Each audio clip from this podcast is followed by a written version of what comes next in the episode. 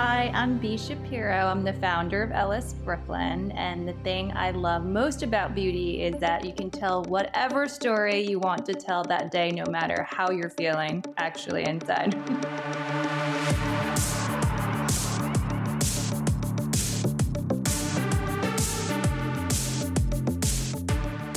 From New York City, you're listening to Beauty is Your Business covering the intersection of innovation and business in the beauty industry.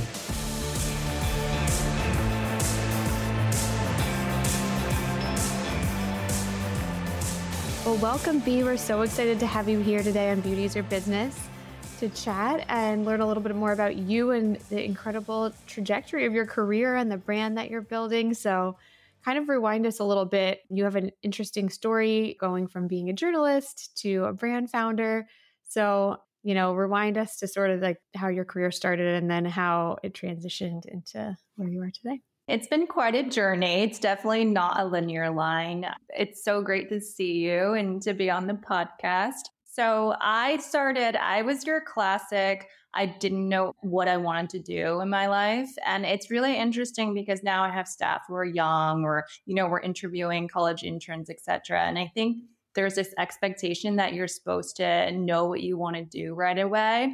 And I actually think that causes a lot of pressure because how can you know what you want to do if you've actually never worked in the workforce and never actually done the work, right? It's almost like you're watching a TV store, like a TV show, and you think that's what you want your life to be. So I had no idea. I grew up in the Seattle area. It was, it was really lovely growing up there now that I think back on it, but I wasn't exposed to certain industries it was very tech heavy. There's like hospital jobs and engineers and that kind of thing.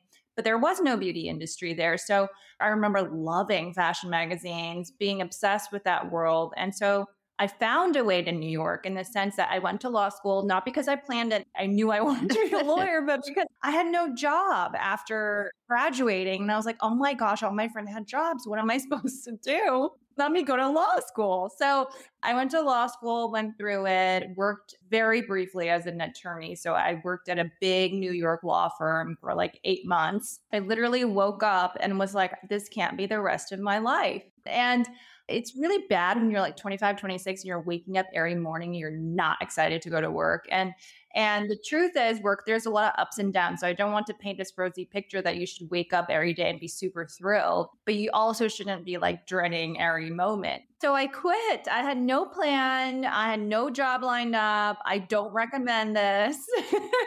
I didn't even have much savings. I remember I had like $5,000 in the bank. I mean, it really was not an ideal situation, but I knew that this wasn't what I wanted to do. So I decided to try a bunch of different things. And I, I, realized that what I really loved was writing. And that was always the undercurrent to things like the law school and like the reasons why.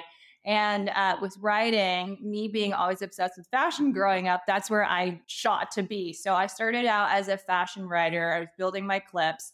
And then I was at the New York Times, and literally the beauty column fell on my lap in the sense that somebody came over to my desk and they were like, the beauty columnist is leaving. We've talked to other writers in the column in this department. And do you want to? I'm pretty sure I was the last person to ask. Wow, that's amazing. I probably was the last no.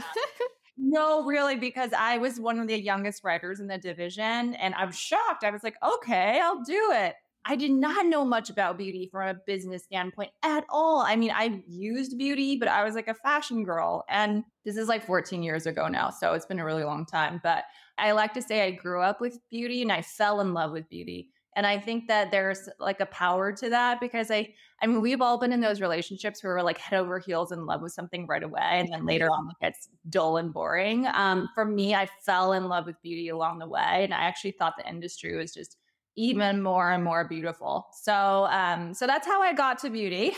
wow, what a great story. It's been a really fun journey. I still think writing, being a beauty journalist is one of the greatest jobs in the world. it is. I have to agree. Such a fun time. And it doesn't mean that you don't have rigor and you don't have intellectual leanings. It doesn't mean any of that. It's just that, wow, we're covering something that's actually super inclusive for the most part. It's not perfect but we certainly try as an industry. And it's just a really fun category. So it's fun to go to work. And so I wasn't thinking like, oh, I want to leave beauty journalism when I started Ellis Brooklyn. I really thought, okay, I have something to say in fragrance. And I felt compelled to start it. And I did not take investments in the early days, at least. And so I didn't think, okay, I'm going to quit my New York Times job and do this only. It was more that I felt compelled. I wanted to bring this to, to life. I wanted to test myself, but I was going to keep my beauty journalism thing as long as I could. And so Ellis Brooklyn started. It was teeny tiny. I think we had two body lotions year one. I always think it's funny when you read back, like when was the company started? Oh, 2015. Well, all of 2015, I had two body lotions. That was it. And selling the heck out of two body lotions, hustling. And then fragrance didn't launch till 2016. So that was like a four scent collection that launched in September of 2016. So that's kind of like where it all started. 11 years. Oh my gosh, crazy. I'm curious why fragrance? Obviously, like there are a lot of categories in beauty. So, what gave you the inspiration there? Why were you like, okay, there's something I want to do differently or that I can stand out in the industry? So, I I got this beauty column, and so I was like, oh my goodness, I need to go investigate this world. And so, one really cool part about the New York Times is you do sometimes have beat reporters or somebody switch categories. So, for example, sometimes there'll be somebody who covers Metro New York news and they move and become the food columnist, right? So it's pretty cool when you have this opportunity. So I was like, wow, and me really go investigate these worlds. And so the very first event I went to was actually a fragrance event. And I met two journalists at the time there who were very powerful in that beauty world. It's Sarah Brown and Eva Chen, who's now at Instagram. And I remember it was my first time. This is my very first beauty event, really. And certainly, uh, you know, representing the Times. And I was wowed. So I just was wowed in the sense that, wow, fragrance is so fascinating as a writer because in many ways, fragrance tells a more succinct and clearer story or memory or whatever it is that comes up in your mind when you smell something than words can ever do.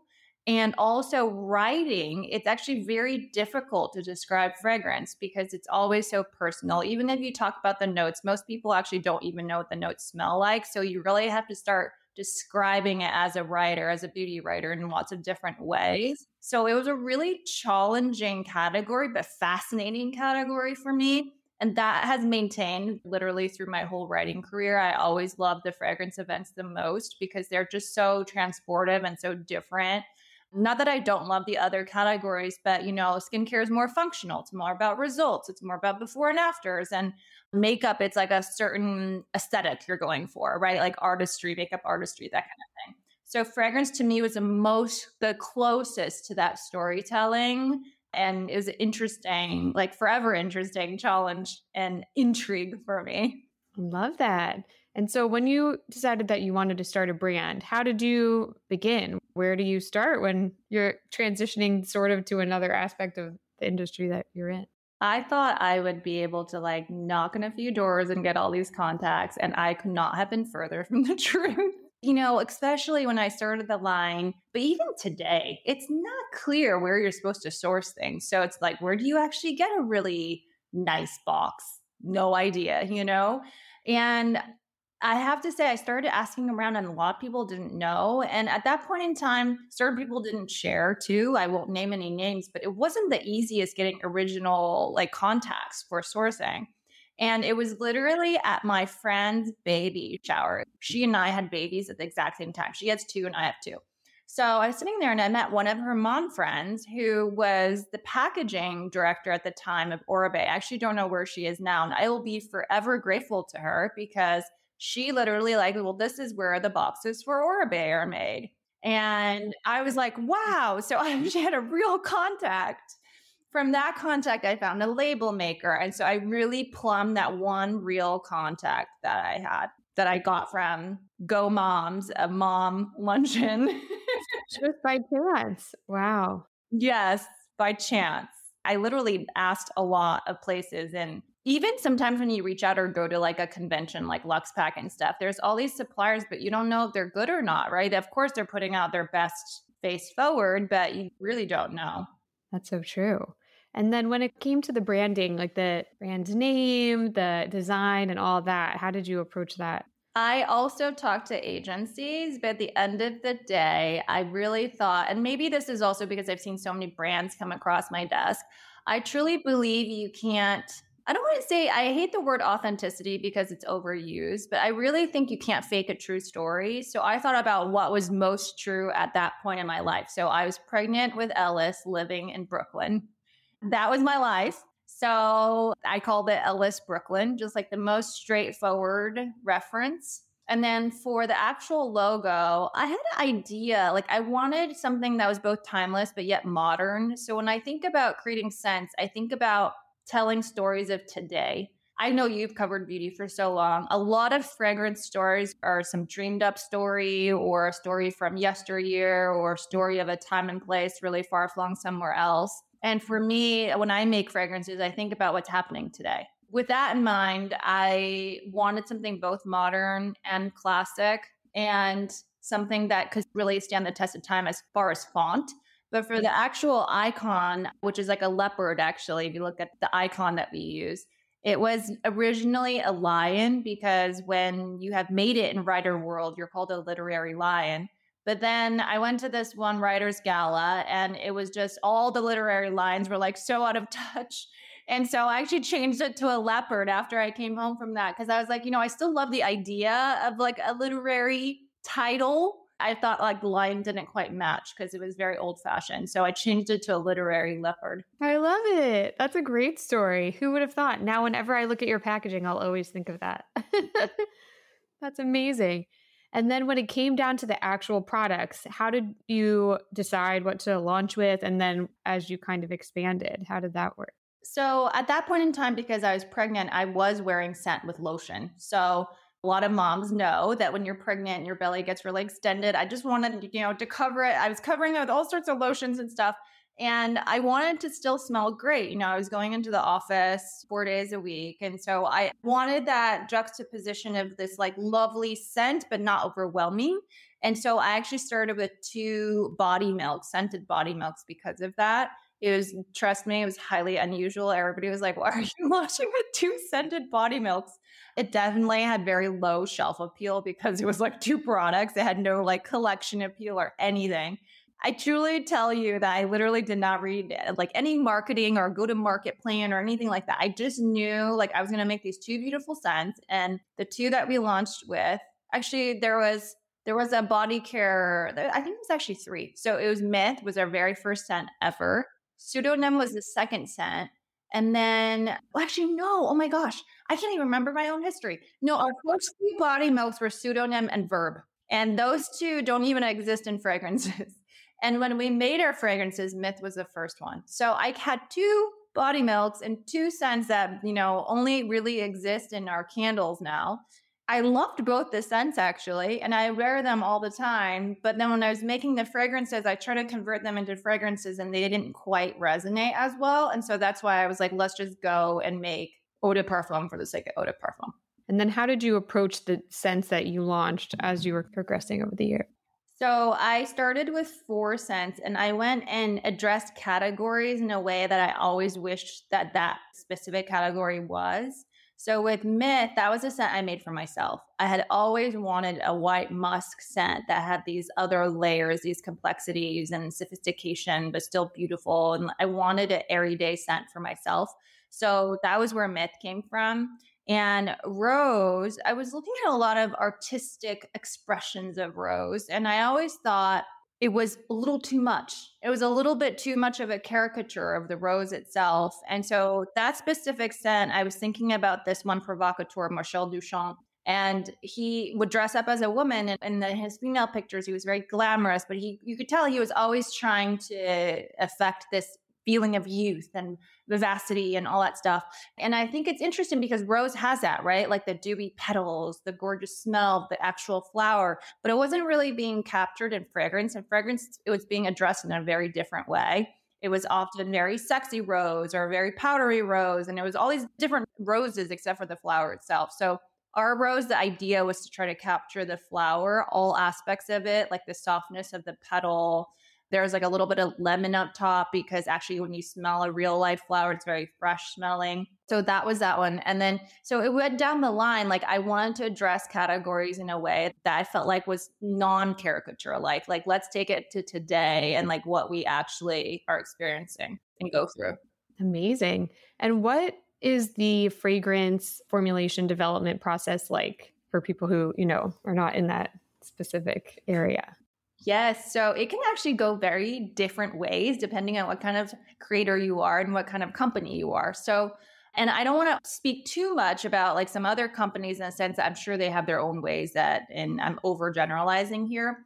But overall, if you're a really large company, you might send out an RFP, which is a request for a proposal, and you have a brief and you go and get a lot of blind submissions. Actually, a lot of times you might not even know the perfumer, you get these blind submissions and then you pick a lot.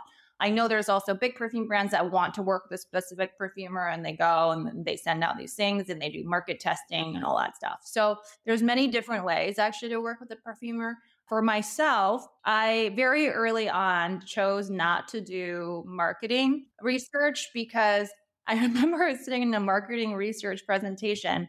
There was a quote in there, and I was like, wait a second, that quote sounds really familiar. I asked to see the footnotes. Long story short, they quoted my own article. So, uh, oh my gosh. That's hilarious. It's come full circle. Very full circle. And I was like, wait a second. So I was like, you know what? I'm just going to trust my gut on these things. And market research is great to have just to know like a general lay of the land. But I don't personally want to say, oh my God, pistachio is hot right now. Going to go make a pistachio scent. That's just not the kind of brand we are, you know? So for me, I actually love to come up with the idea. If it's a newer perfumer that I haven't really worked with before, I'll actually provide more detail. I've sent songs to perfumers before. I like to ask how the perfumer works. Some perfumers like songs, some perfumers like images, some perfumers just like a description. But with the perfumers I've actually worked quite a bit on before. The crazy part is I actually tend to know their scent signatures and I can actually blind smell them and know who the perfume that is them. One of the perfumers I work with, his name is Pierre Negrin. He made Salt with me and also Apple Love that just came out. He told me it's like creating a vo- new vocabulary and I really really believe that. For me because I would I do work with several perfumers many times. I think it is creating a scent vocabulary together because scent is so difficult to describe. And each mm-hmm. person has a different idea what sexy is, of what clean is, of what dirty is, or whatever.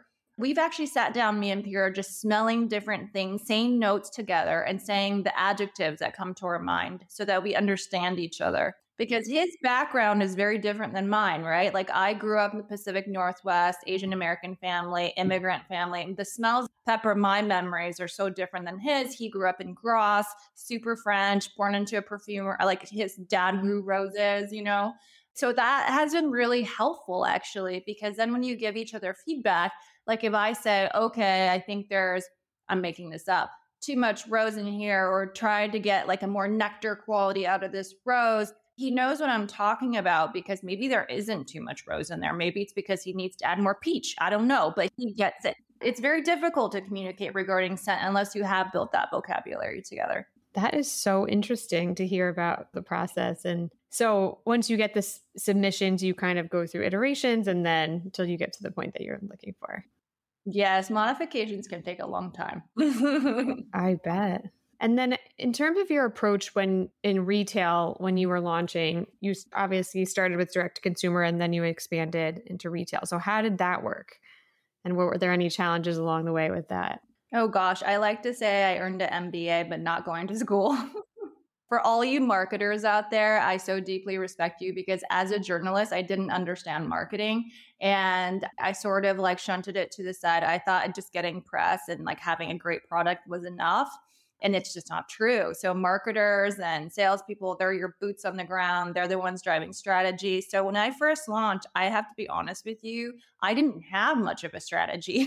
so, I knew I wanted to launch D2C because I had no investor. So, I was controlling it. And so, I was like, well, I'll just make this very simple sort of website and I can control it. I misunderstood what was the actual commitments of D2C. D2C is actually for any like future founders out there, it's actually very expensive to start and not what people think. So for example, if I get into Sephora or Barney's, or Barney's is defunct now, but you know, back in the day, Barney's was a really big deal when I first launched. So if I get into something like that, it has immediate cachet, it has immediate curation, it has immediate attention put on it. If I'm just out there launching on D2C, which is what I did, I first started on D2C, you have to buy all that. So you have to go out and spend media ad dollars to convince people that this is a legit site, much less a legit product, you know? And that actually is a marketing. And then you need to do a lot of investment in that. And so I started the D2C thing and I was like, oh my gosh, these ad spends. And I was running ads on such a small scale, but it was my own money. So it didn't make any sense. And so that's when we launched the two body milks at Barney's. So that was like a really big deal for me. I just realized like what a retailer can bring. There is so much that they can bring. Yeah. And then how did you expand kind of obviously into Sephora and other there? was that sort of once you got in, you know, one place was it easier to expand into others or yeah, so Sephora, we partnered for the perfume launch. So we had four fragrances and we did a Sephora.com launch. And I still love my first buyer. She's now Estee Lauder. So we've stayed in touch they were such great partners in that they understood that maybe I was strong in product and concept and, and actual scent, but had no idea like how this business is actually run. And so in the early days, they really handheld me through it. They, I remember I even flew out a couple of times and they did these branding deep dives where they would comment on my packaging, they would comment on my font. They would comment on everything. And for me, it was like getting a free branding session. I know some brands don't love it because they're like, no, this is my vision and that's it. For me, I was so brand new in the idea. I wasn't brand new to beauty, but I was brand new to the business of beauty, right? And so it was literally amazing. And they really handheld me through that whole time for sure and taught me, like, okay, this is your investment in brand awareness. Okay, let's not spend too much on that because we really still need conversion. So that was really the start, I would say, like the modern day business. Because the first two, the first year and a half, really, because Sephora Eau de Parfum didn't launch till September of 2016. So it was towards the end. I was really just trying to get a product onto the shelf. That alone is like a big feat if you are um, self funded. So that was pretty much the majority of the time in building some brand awareness on the body milks. And then when the scents came out, it was like a whole new world because Sephora was really taking me down this journey of learning business. Wow, that's amazing to have that sort of unexpected, almost advising along the way from them. That's really, really neat at any point did you feel like obviously you were self-funded that you needed investors did you ever go that route or did you have you kind of kept it so after Sephora launched, I realized I couldn't handle a lot of things on my own. And the team was like a team of two, I would say one and a half, because my sister started helping me out, but she still had her full time day job. So she helped me out on some op stuff, and it was me. So and so the thing with Sephora is that, you know, they were teaching me the investments that I needed to make. So I knew that if I needed to move the product, I needed to do samples, for example. Samples are very costly. And so I had to go out and get some investors. So I, in total, for until our recent Series A that just closed a few months ago, in total, we didn't raise a whole lot. So I kept it pretty close in terms, we did raise some funding just to go into Sephora and make sure our production could be okay but we were certainly it was a friends and family round so it was very scrappy for a long time but you did eventually get what you needed that's great looking forward to the future what do you see for the brand obviously it's grown so much in a few years and you know i'm curious to see what your goals are going forward yeah. So, you know, for me, I'm really realizing as we get bigger, and I just actually hired two people this week. So I'm really excited. So it's been really interesting figuring that part out and hiring a bunch and the team's growing and like location and workspace and all that stuff. So there's always these facets to learn. I would say what I've also realized since COVID and then now today is that to really tell your brand story, is such a big, massive exercise. And so for me, I'm really thinking about that future ahead is like, what is that? And it remains the same, but how do we tell that in the store? So I actually currently right now I'm in Austin, Texas. I was in two Sephora stores yesterday and I've been spending a lot of time in store because I really think as much as we are a digital world, there is something special about human connection. And something about fragrance demands it actually, because yes, I have been influenced on PerfumeTok to go try something. But you know, when you're in store, scent is a category where you either love it or you don't.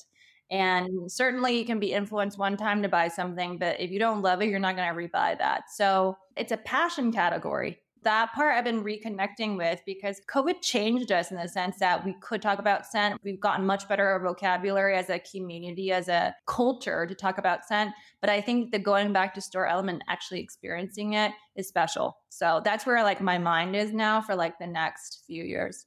I love that. And do you have any advice to entrepreneurs or people looking to kind of like pivot in their careers into something new, start their own brand? Is that you? No, just kidding.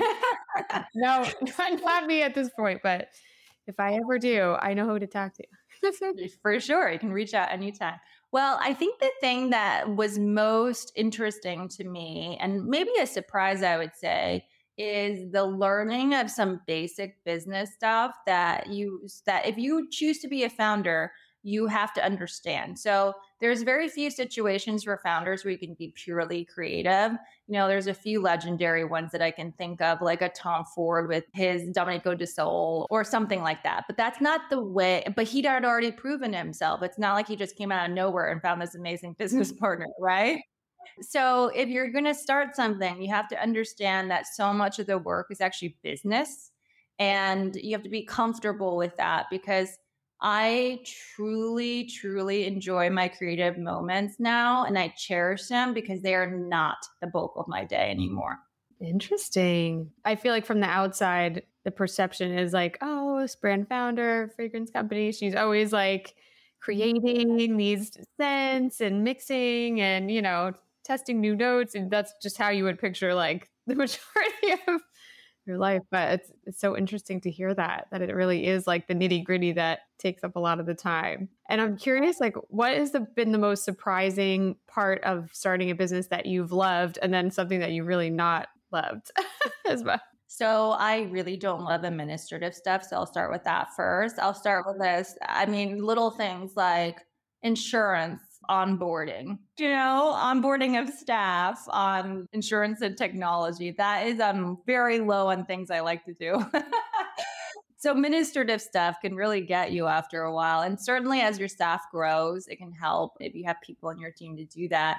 But it's much scrappier than people think on the founder and business side. There's big brands out there that I know that have small teams. So I find that really interesting and surprising and you just have to be able to you know pull up your sleeves and get your hands dirty. And then the part that i love that I truly just because i just said that you know i spend a lot of my time on these things the part that i love and i've been more and more surprised at is i, I actually fragrance is one of the more innovative categories and some of the fragrance houses have even started making skincare ingredients and stuff like that. And I think sometimes that's not talked about in fragrance. I think fragrance often we talk about like the beauty of the notes and like the sourcing of where the rose comes from. But actually, behind the scenes, there's so much going on with the naturals, there's so much going on with sustainability. And I've really been trying to start to talk more and more about that with um, our community. But it's not different, but it's just like not the usual conversation, right? So it's like you have to change the tenor of the conversation. It's like, no, fragrance is very innovative and very modern. It just depends on how you use the ingredients. So that's been an interesting surprise. And it's a part that I love. I love one of the gifts I think I want to try to save up for for next year is in May, the roses grow in Grasse and they're harvested. So Pierre, who I just mentioned, Pierre Negrin, he goes and spends May through July in Grasse because he still has a house there. And he's like, You have to come. And I was like, Oh my God, I think I have to give this as a birthday present to myself because my birthday is in May. And I was like, Oh my gosh, I just need to go and pick some roses. So those are the aspects I really love. That would be amazing. You definitely should do that. It's your job, technically. So. technically. you know. Well, thank you so much, Bee. This has been such a wonderful conversation. Loved hearing your story and more in depth. Do you have a final thought that you want to share with our listeners and how they can connect with you, whether it's on Instagram, website, email, whatever you prefer? Oh, you can find us at Ellis Brooklyn on Instagram and TikTok. It's Ellis Brooklyn Official. And I think just the one little note that I would like to just share is that the one thing that I think is so beautiful about scent is that it actually, there's when you smell something and, and you focus on the scent, your mind actually clears. You don't think about anything else. It's not like it's not like a movie. It's not like TikTok. It's not like visuals where you're just paying attention. When you smell something, it, your mind, it's like a moment of Zen. So really think about that because I really think, you know, that classic saying, stop and smell the roses. It really is true because it makes you very present. So that's the one thing I would say is that scent makes you really present. And that's a beautiful thing. I love that. It's so true. As I go and smell one of your fragrances. Thank you so much, Bee. This has been such a great chat. I really appreciate your time. Thank you to everyone for listening. Check back soon for another great guest. I'm April Franzino, and this is Beauty is Your Business. This has been Beauty is Your Business, produced by Mouth Media Network. Keep in touch on Instagram and Facebook at Mouth Media Network, and find prior episodes at beautyisyourbusiness.com and wherever the best podcasts are found. Your brand message can be on this show. Email us to find out more at podcast at mouthmedianetwork.com. Thank you for listening.